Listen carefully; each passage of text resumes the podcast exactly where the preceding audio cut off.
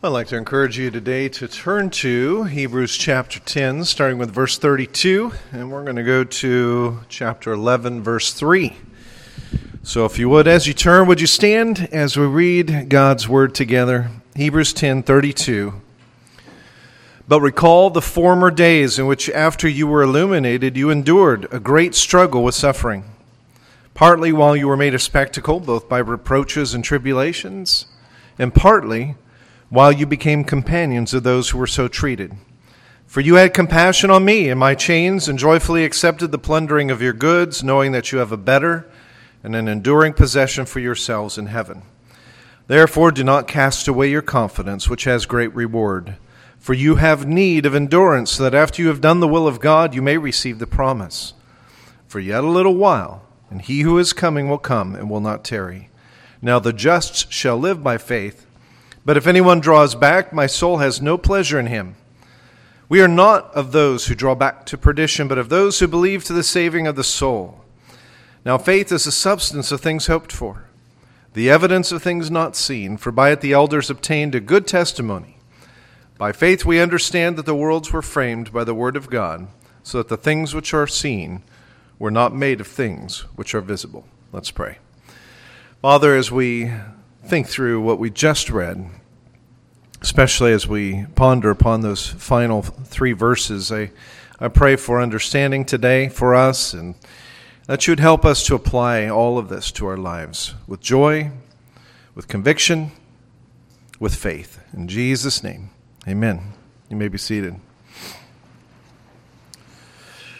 Well, for the past several months, we have looked intently at the book of Hebrews, and chapters 1 through 10 might be described as a presentation of the sufficiency and, and holy character of Christ. Chapter 1 summarized his qualities as revealing in, in the greatest possible way the invisible attributes of God. Furthermore, chapter 1 compared Jesus to the prophets and the angels and found him to be in fulfillment of prophecy and a greater authority than all created beings.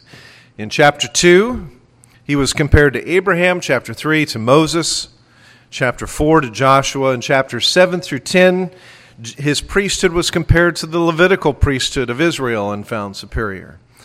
So, what we see happening in these 10 chapters is that everything that Israel treasured, Everything that they revered, whether it was a position of authority like a prophet or king, or a priest, or was a person such as Abraham or Moses, Joshua, even angels, everything is found to be inferior when compared to Christ. And the natural conclusion of this comparison is repeated as a warning throughout the 10 chapters, occurring first in chapter 2, verse 1, where we read, Therefore we must give the more earnest heed to the things that we've heard. Because if Christ is greater than, if he's greater than and the fulfillment of everything you have come to believe in for your righteousness and your salvation, then the author is saying, then imagine what the consequences will be if you neglect the superior one who is Jesus.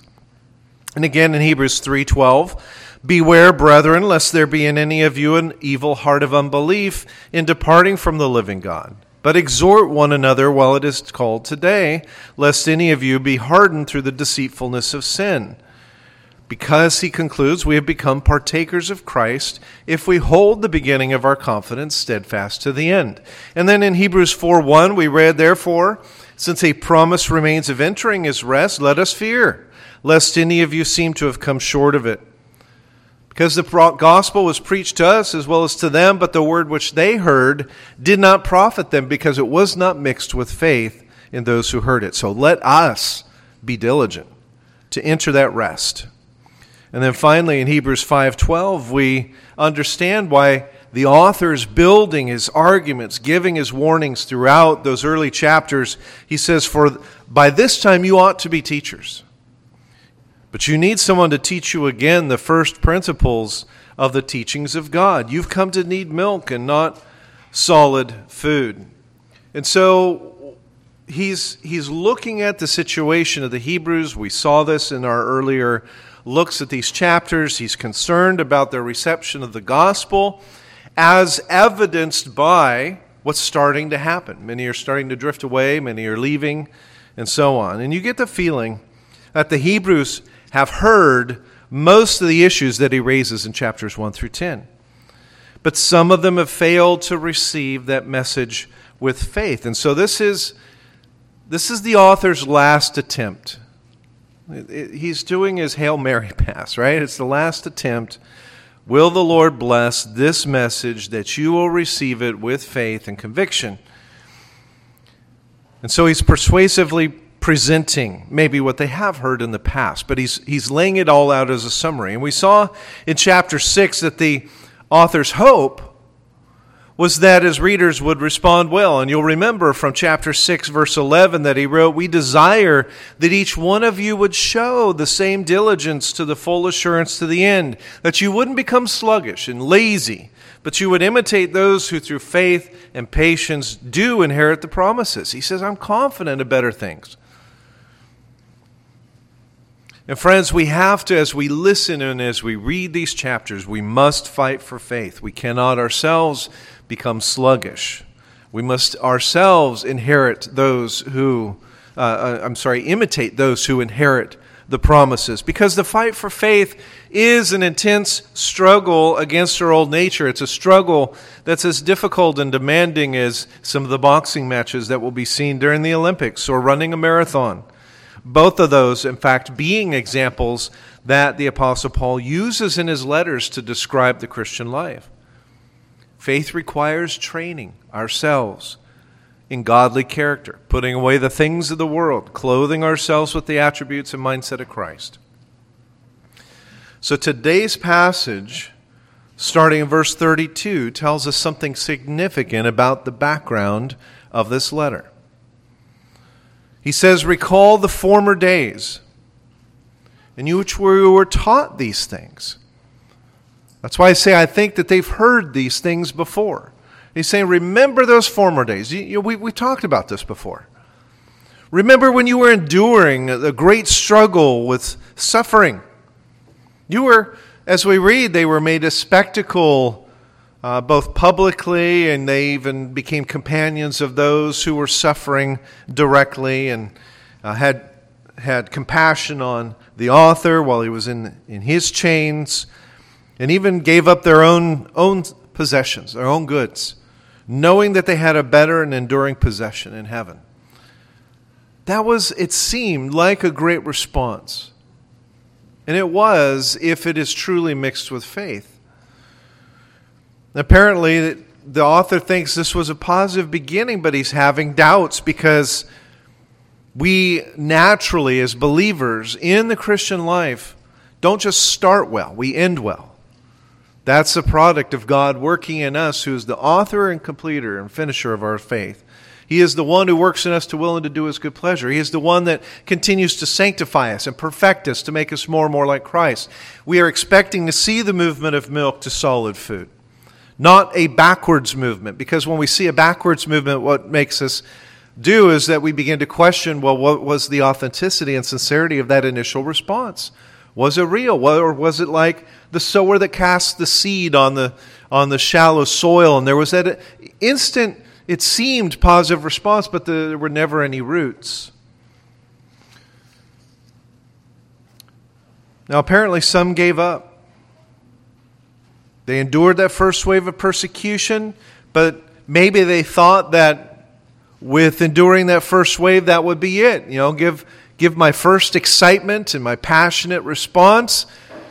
But then it kept coming, and, and maybe it was getting worse. And there was this thought that, well, is that what Christian life is like? Is it truly a narrow, agonizing road, as Jesus describes, that few that enter and tread upon that path? Is that really what the Christian life is like? Because I don't like the prospect of this being the rest of my life. I mean, I know for myself how discouraging it is to try to live obediently by my own strength during even mild suffering. I can't imagine the Hebrews if, if they were acting in their own strength and they were undergoing much more serious, traumatic persecution among the world that they were beginning to question is it worth the cost? Even as Jesus once said, you do need to count the cost. No one builds a tower, right? No one plans to build something large without first counting and contemplating the cost. Well, the author encourages the readers at the end of chapter 10 and says, Do not cast away your confidence. It has a great reward. You have need of endurance, so that after you have done the will you, of God, you may receive the promise. And, and he reminds them of, of what Jesus said I go to prepare a place for you, and I will come back and bring you where I am, right? So that's what is being said here, encapsulated in this. He who is coming will come and will not tarry. Now the just shall live by faith. But if anyone draws back, there's that warning against the warning we've seen over and over and over again. My soul has no pleasure in him. But there's the hope, right? We see it all in this very few sentences at the end of chapter 10, kind of that the, this view that we've had of the author all along the warnings, the reminders, and then the hope. But we are not of those, right? This is the rally call. Those who draw back to perdition, but we are of those who believe to the saving of the soul. And last week, in, in looking at the new covenant mentioned in chapters 8 and 9, we learned that God has covenanted with, covenanted with his people, promising to be their God. And even more, he sent his son as both priest and sacrifice so that we might have the additional promise of eternal life through, through faith in Christ. And so we have that hope. We, we, our anchor of hope rests on the sure faithfulness and promise of the covenanting God who said, I will promise to preserve a remnant for myself. I will do the work in you. I will receive the glory. But I will do that. And so when he says, I am preparing a place for you. I will come and get you. We can believe in that. And so the question as we move into chapter 11 is Is that your hope? Because it has to be. Because, as the author says, even for his readers back then, he would say to you now, there is need of endurance. We are in the midst of a time of, of weariness. We are in the midst of a time of, of factors that are spiraling towards disunity. We've had destabilizing factors. We've moved to four different places off and on over the course of the last 16 months. We're still not in a permanent place. We're not uh, meeting at, in a morning time like we're used to. Meeting in a, in a different place. It's been hot, like 83 degrees, several Sunday mornings uh, a few weeks ago in here. And those are, we, we discount some of that sometimes in terms of what if, effect they have on us, but they're destabilizing factors. They stress us, and we've had a lot of stresses. And, and I would say this is mild, obviously, compared to the persecution and torment that the believers had to face back then. And yet, uh, maybe our threshold is, is less. Maybe our threshold is less as comforted and comfortable Americans, but we need to hear these same things.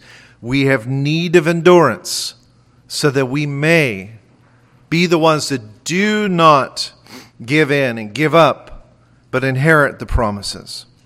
Because we have to believe that there is a better and abiding possession than what the world offers if we give up. So, friends, the fight for faith this is a struggle against our old nature. And then when we add to that everything I've been talking about, we can begin to think that it's not worth making the sacrifice. But I want to encourage you, as Romans 8 18 says, the sufferings of this present time are not worthy to be compared with the glory that is to be revealed to us. So let's look at Hebrews 11. Having had that solid foundation of chapters 1 through 10, chapter 11 says, Now faith is being sure of what we hope for and certain of what we do not see. We'll stop there at verse 1. Faith is the assurance of things hoped for. What are you hoping for? Is it a better and abiding possession, like the author describes? Because there is a direct connection between your willingness to sacrifice and what you hope for. And there's more to these initial few verses of chapter 11 than first meets the eye. The, the Greek word for evidence in that first verse is elenchos in Greek.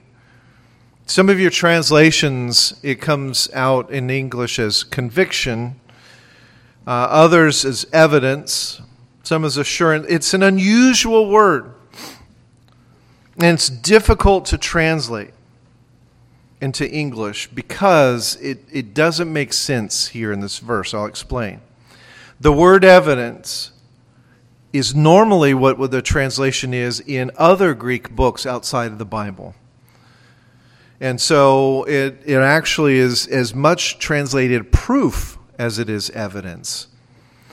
And when we realize that's likely the best word to use in this sentence, and we say, what it's saying is that faith is proof or faith is evidence, that's hard to understand. It's confusing. Because when we talk about faith, I think most people would usually say faith needs evidence. That's how they would typically look at faith. I need evidence in order to believe. Rather than say that faith is evidence. But look at the illustration that's given in verse 3. Verse 3 says, By faith we understand that the universe was formed at God's command, so that what is seen was not made out of what was visible. So when you understand something, you know it. Okay? A lot of you are studying subjects in school. When you understand it, you know the lesson, you can apply the problems, and you can solve the questions.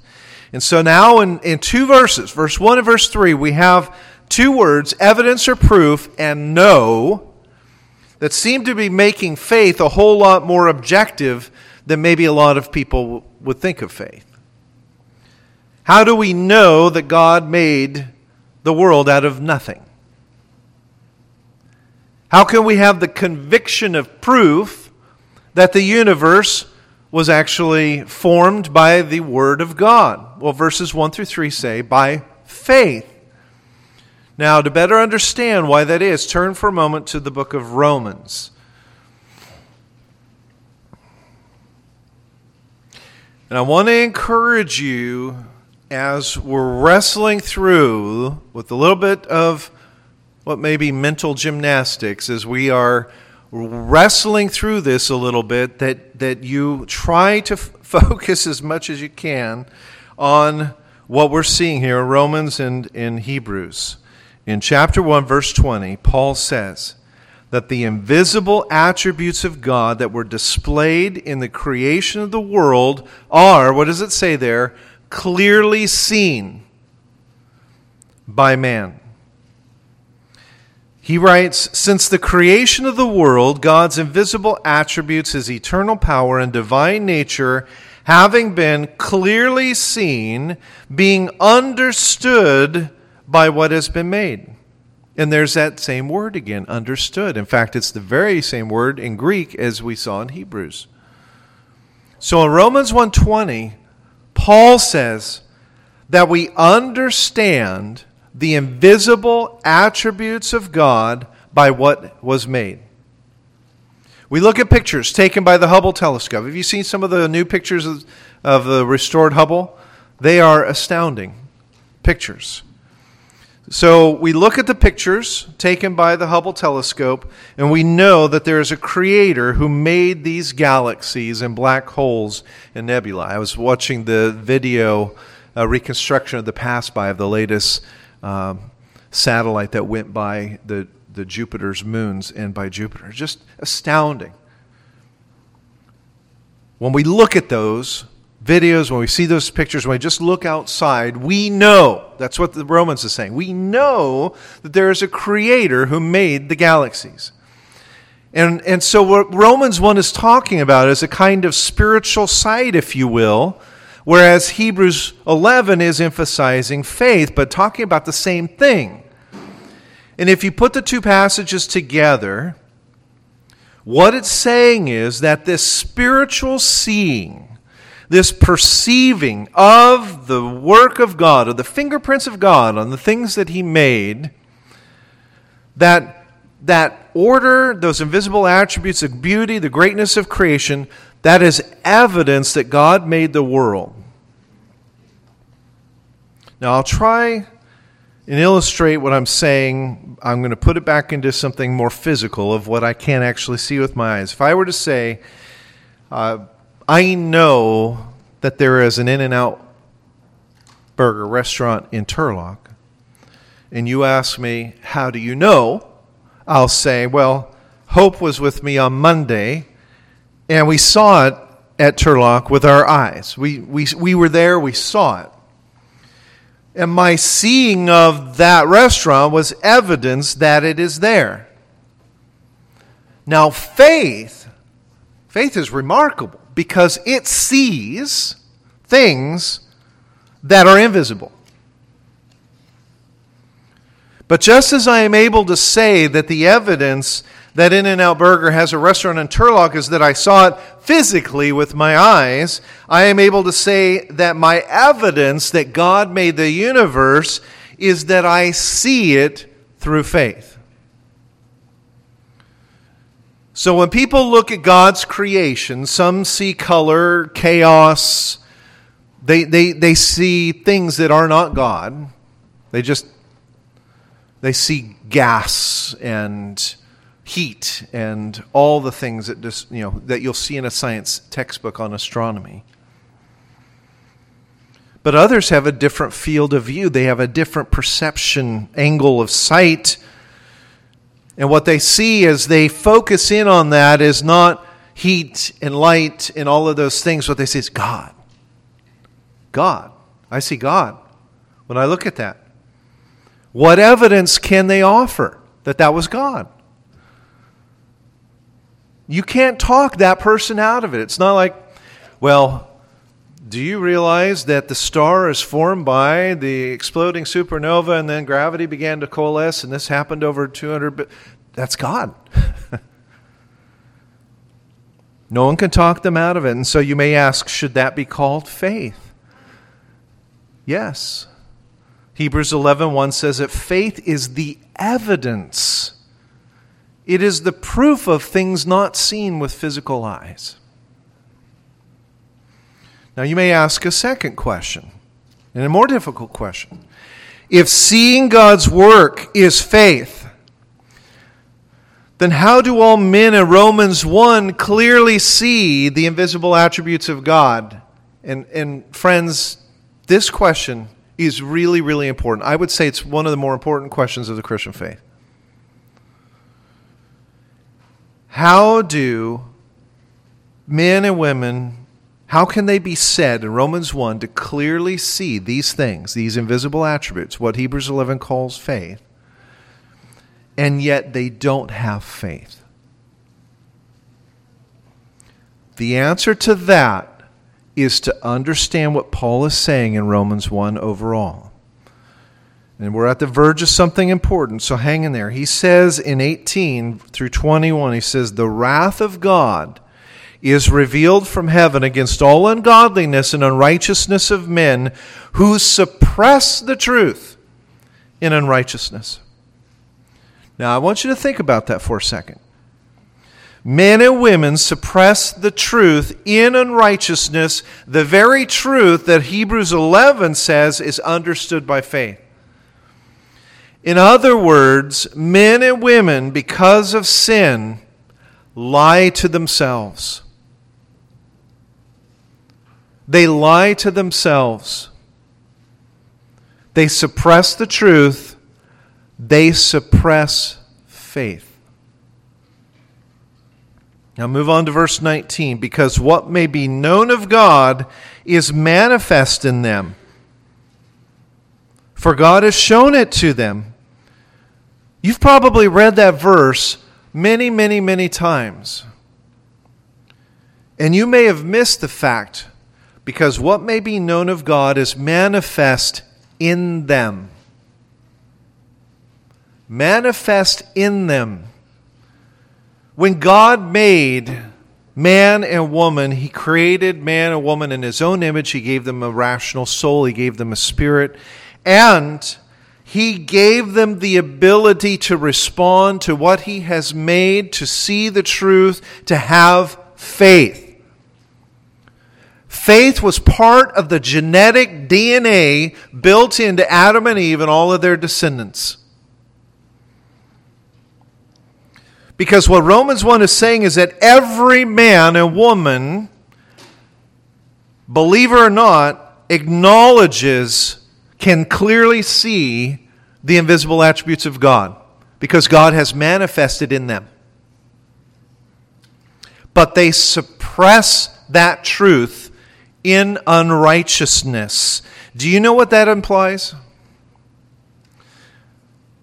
That means that every human being should be, because of the DNA, that spiritual DNA, because of the way God has made us, by nature, a person of faith. That should be like the first step that we take is that we move to God. God, God, God, God, God. That we, we see God naturally in us, uh, manifested in us because of how God made us. But sin leads every person to suppress what is plainly the truth. So, internally, we are made to go, God, and sin goes, no. That's what sin does. Sin says, You are God. Sin says, You don't need God.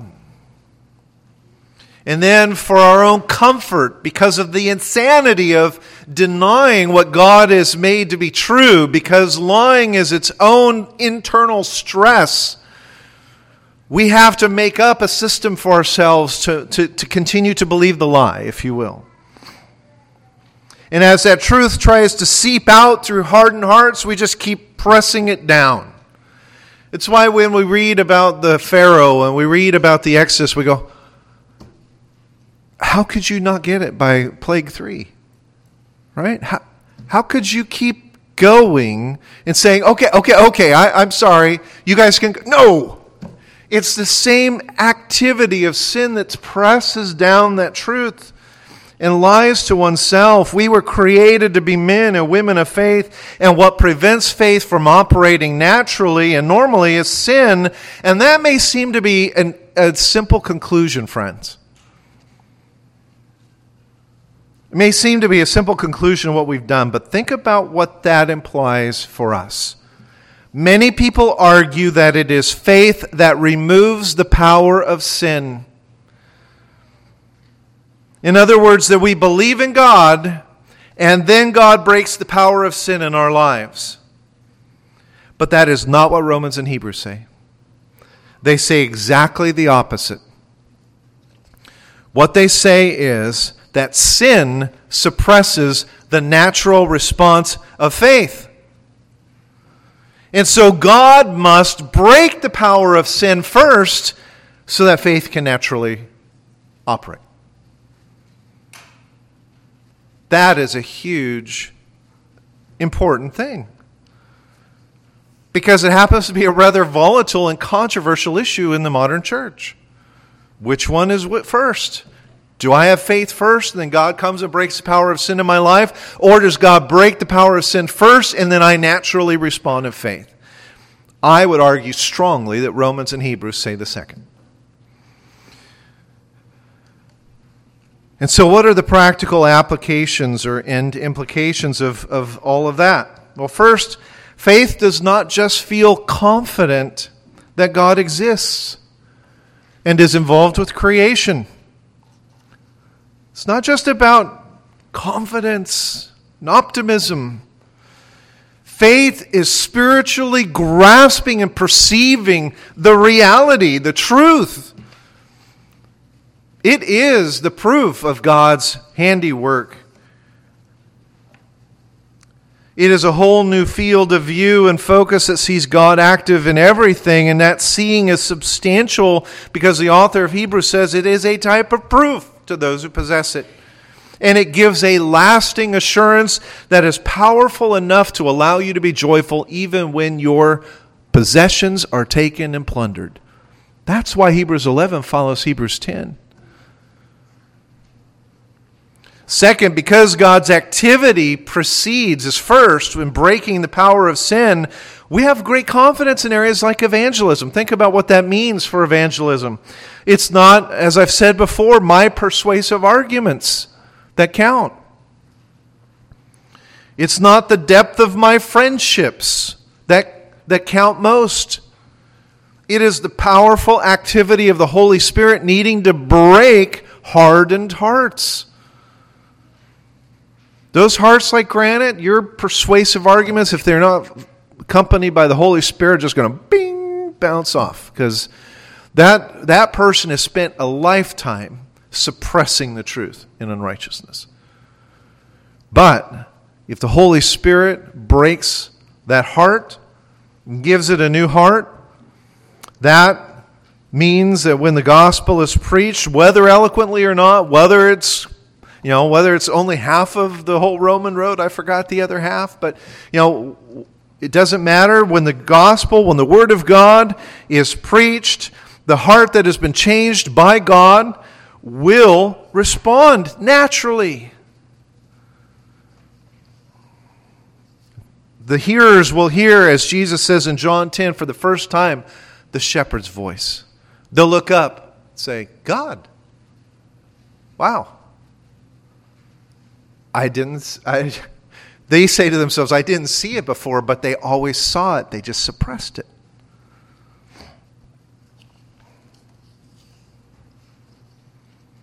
Third, because God must break the power of sin in our lives first, we can appreciate the message of Hebrews and Romans more fully. No one seeks after God, as Paul says in Romans. Now, now we can understand. It's not just those who you know were just so bad that they couldn't couldn't make it, couldn't uh, end up thinking straightly enough to, to be able to accept God. No, every person, every man, every woman, says Paul, has fallen short of the glory of God. Every person is involved in being a, rebel, a rebellious individual towards God. So no one seeks after God, as Paul says in Romans 3, because it is the nature of sin to suppress all truth of God.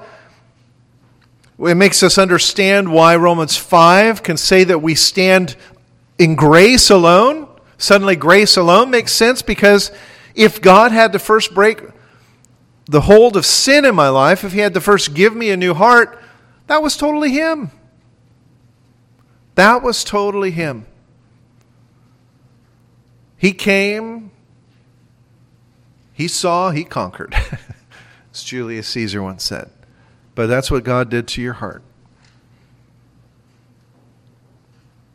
Let me conclude by reading to you a short statement that was said not to the Hebrews or to the Romans, but to the church at Ephesus. And we find it in Ephesians 2 1.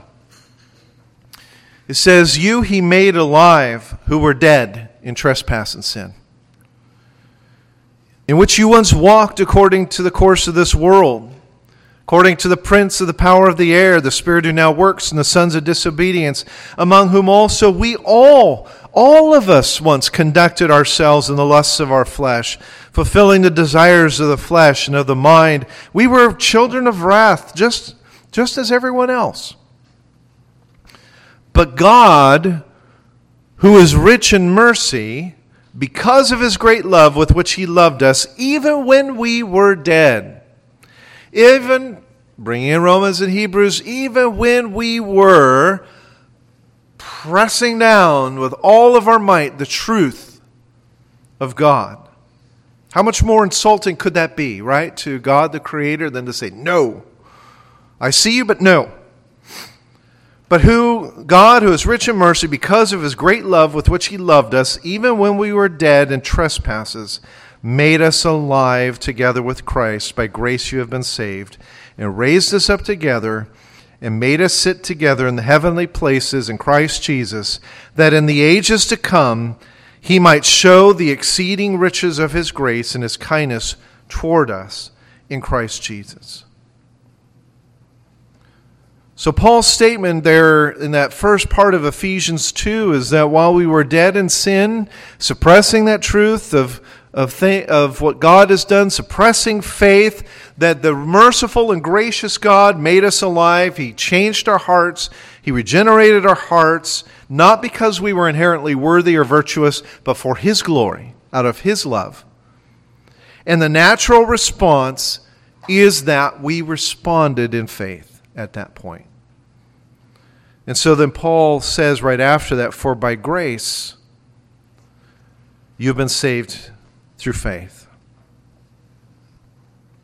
So God's work to break that power of sin in your life, God's gift from the very beginning of your life that the truth, His truth was made manifest in you.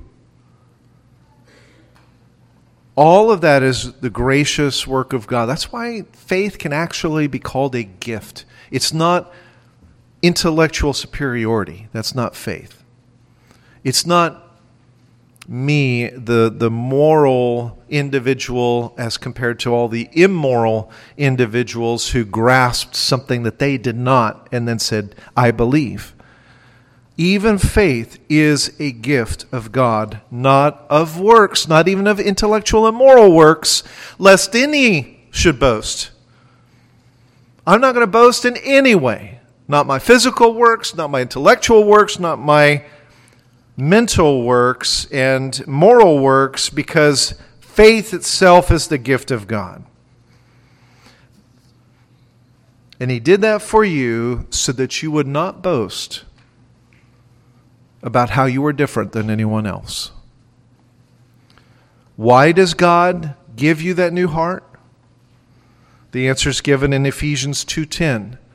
For we are his workmanship. God has a big plan and you're part of it.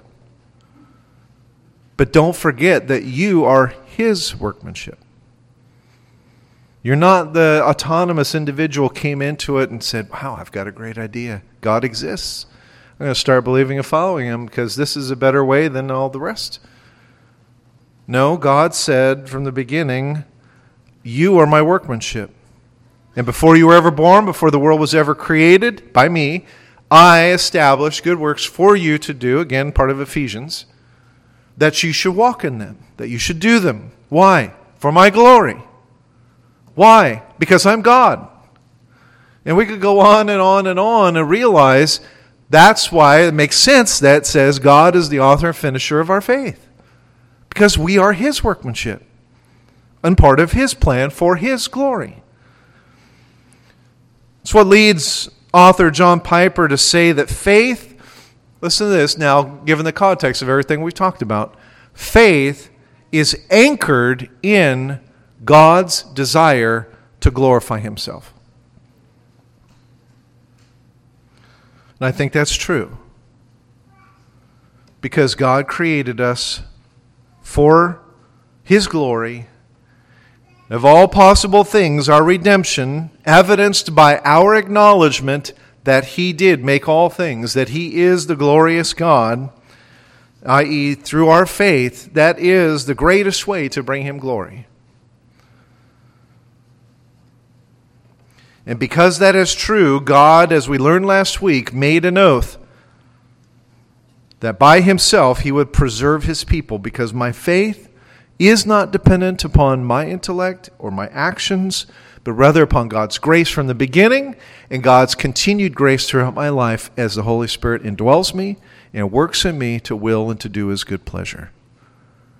And what's amazing to me is as you work through and you start you start pulling in all of these passages, Romans, Ephesians, Hebrews, and then the Old Testament, and you start to realize wow, this is all a testament to God all the way through the Bible, all the way through my life, all the way through my faith. Everything is about Him, it's about His grace, it's about His glory. And I pray that you can have that kind of strong confidence in God and what He's doing, what He did in you, and what He will continue to do. Because you know what? for the Hebrews in chapters 10, chapter 10, They needed to realize it was never about them in the first place. This is about God. And God has an amazing plan. That's why He saved them in the first place. That's why they had faith and responded if it was true, genuine faith. And so it, that is such a, a bedrock of conviction and proof and evidence and assurance of hope that you need to keep going. Well, I want to encourage you today that if this describes you in the sense that you have been struggling in the area of being a person, a man or a woman of faith. Maybe you have been looking at the world and you've been suppressing the truth of God's uh, attributes and God's existence, and you've been elevating and exalting your own intellect and thinking that you were um, you were just fine, but Perhaps as we've been talking today, that's starting to unsettle that. I encourage you to talk to me some more. Love to talk to you about all of this. And I want to encourage you also to acknowledge, especially for those of you in, in kind of secular workplaces, I want to encourage you to acknowledge your understanding of God as creator publicly. Your co-workers, your neighbors, the Bible says, encourages, do not shy away from declaring to the world your faith and hope in God. Let's pray.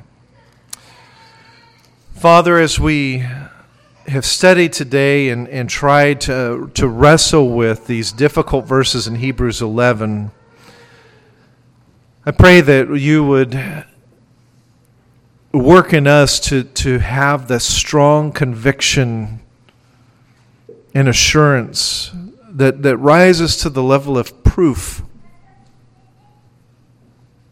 with regard to our faith. Lord, we cannot be just people of optimism, people of hope that are counting on good odds that what we are seeing in the Bible and what we are saying with our lips is true. But Lord, that we are actually a people whose very sight functions differently. That as we look at what you've made, we see you. We see it. We know it. We understand it. And we don't suppress it. And so, Lord, for that work in our lives, we thank you for your blessing and ask that you would continue to walk with us, to continue to work in us as graciously as you have from the start, to make us a people of your name. In Jesus' name we pray. Amen.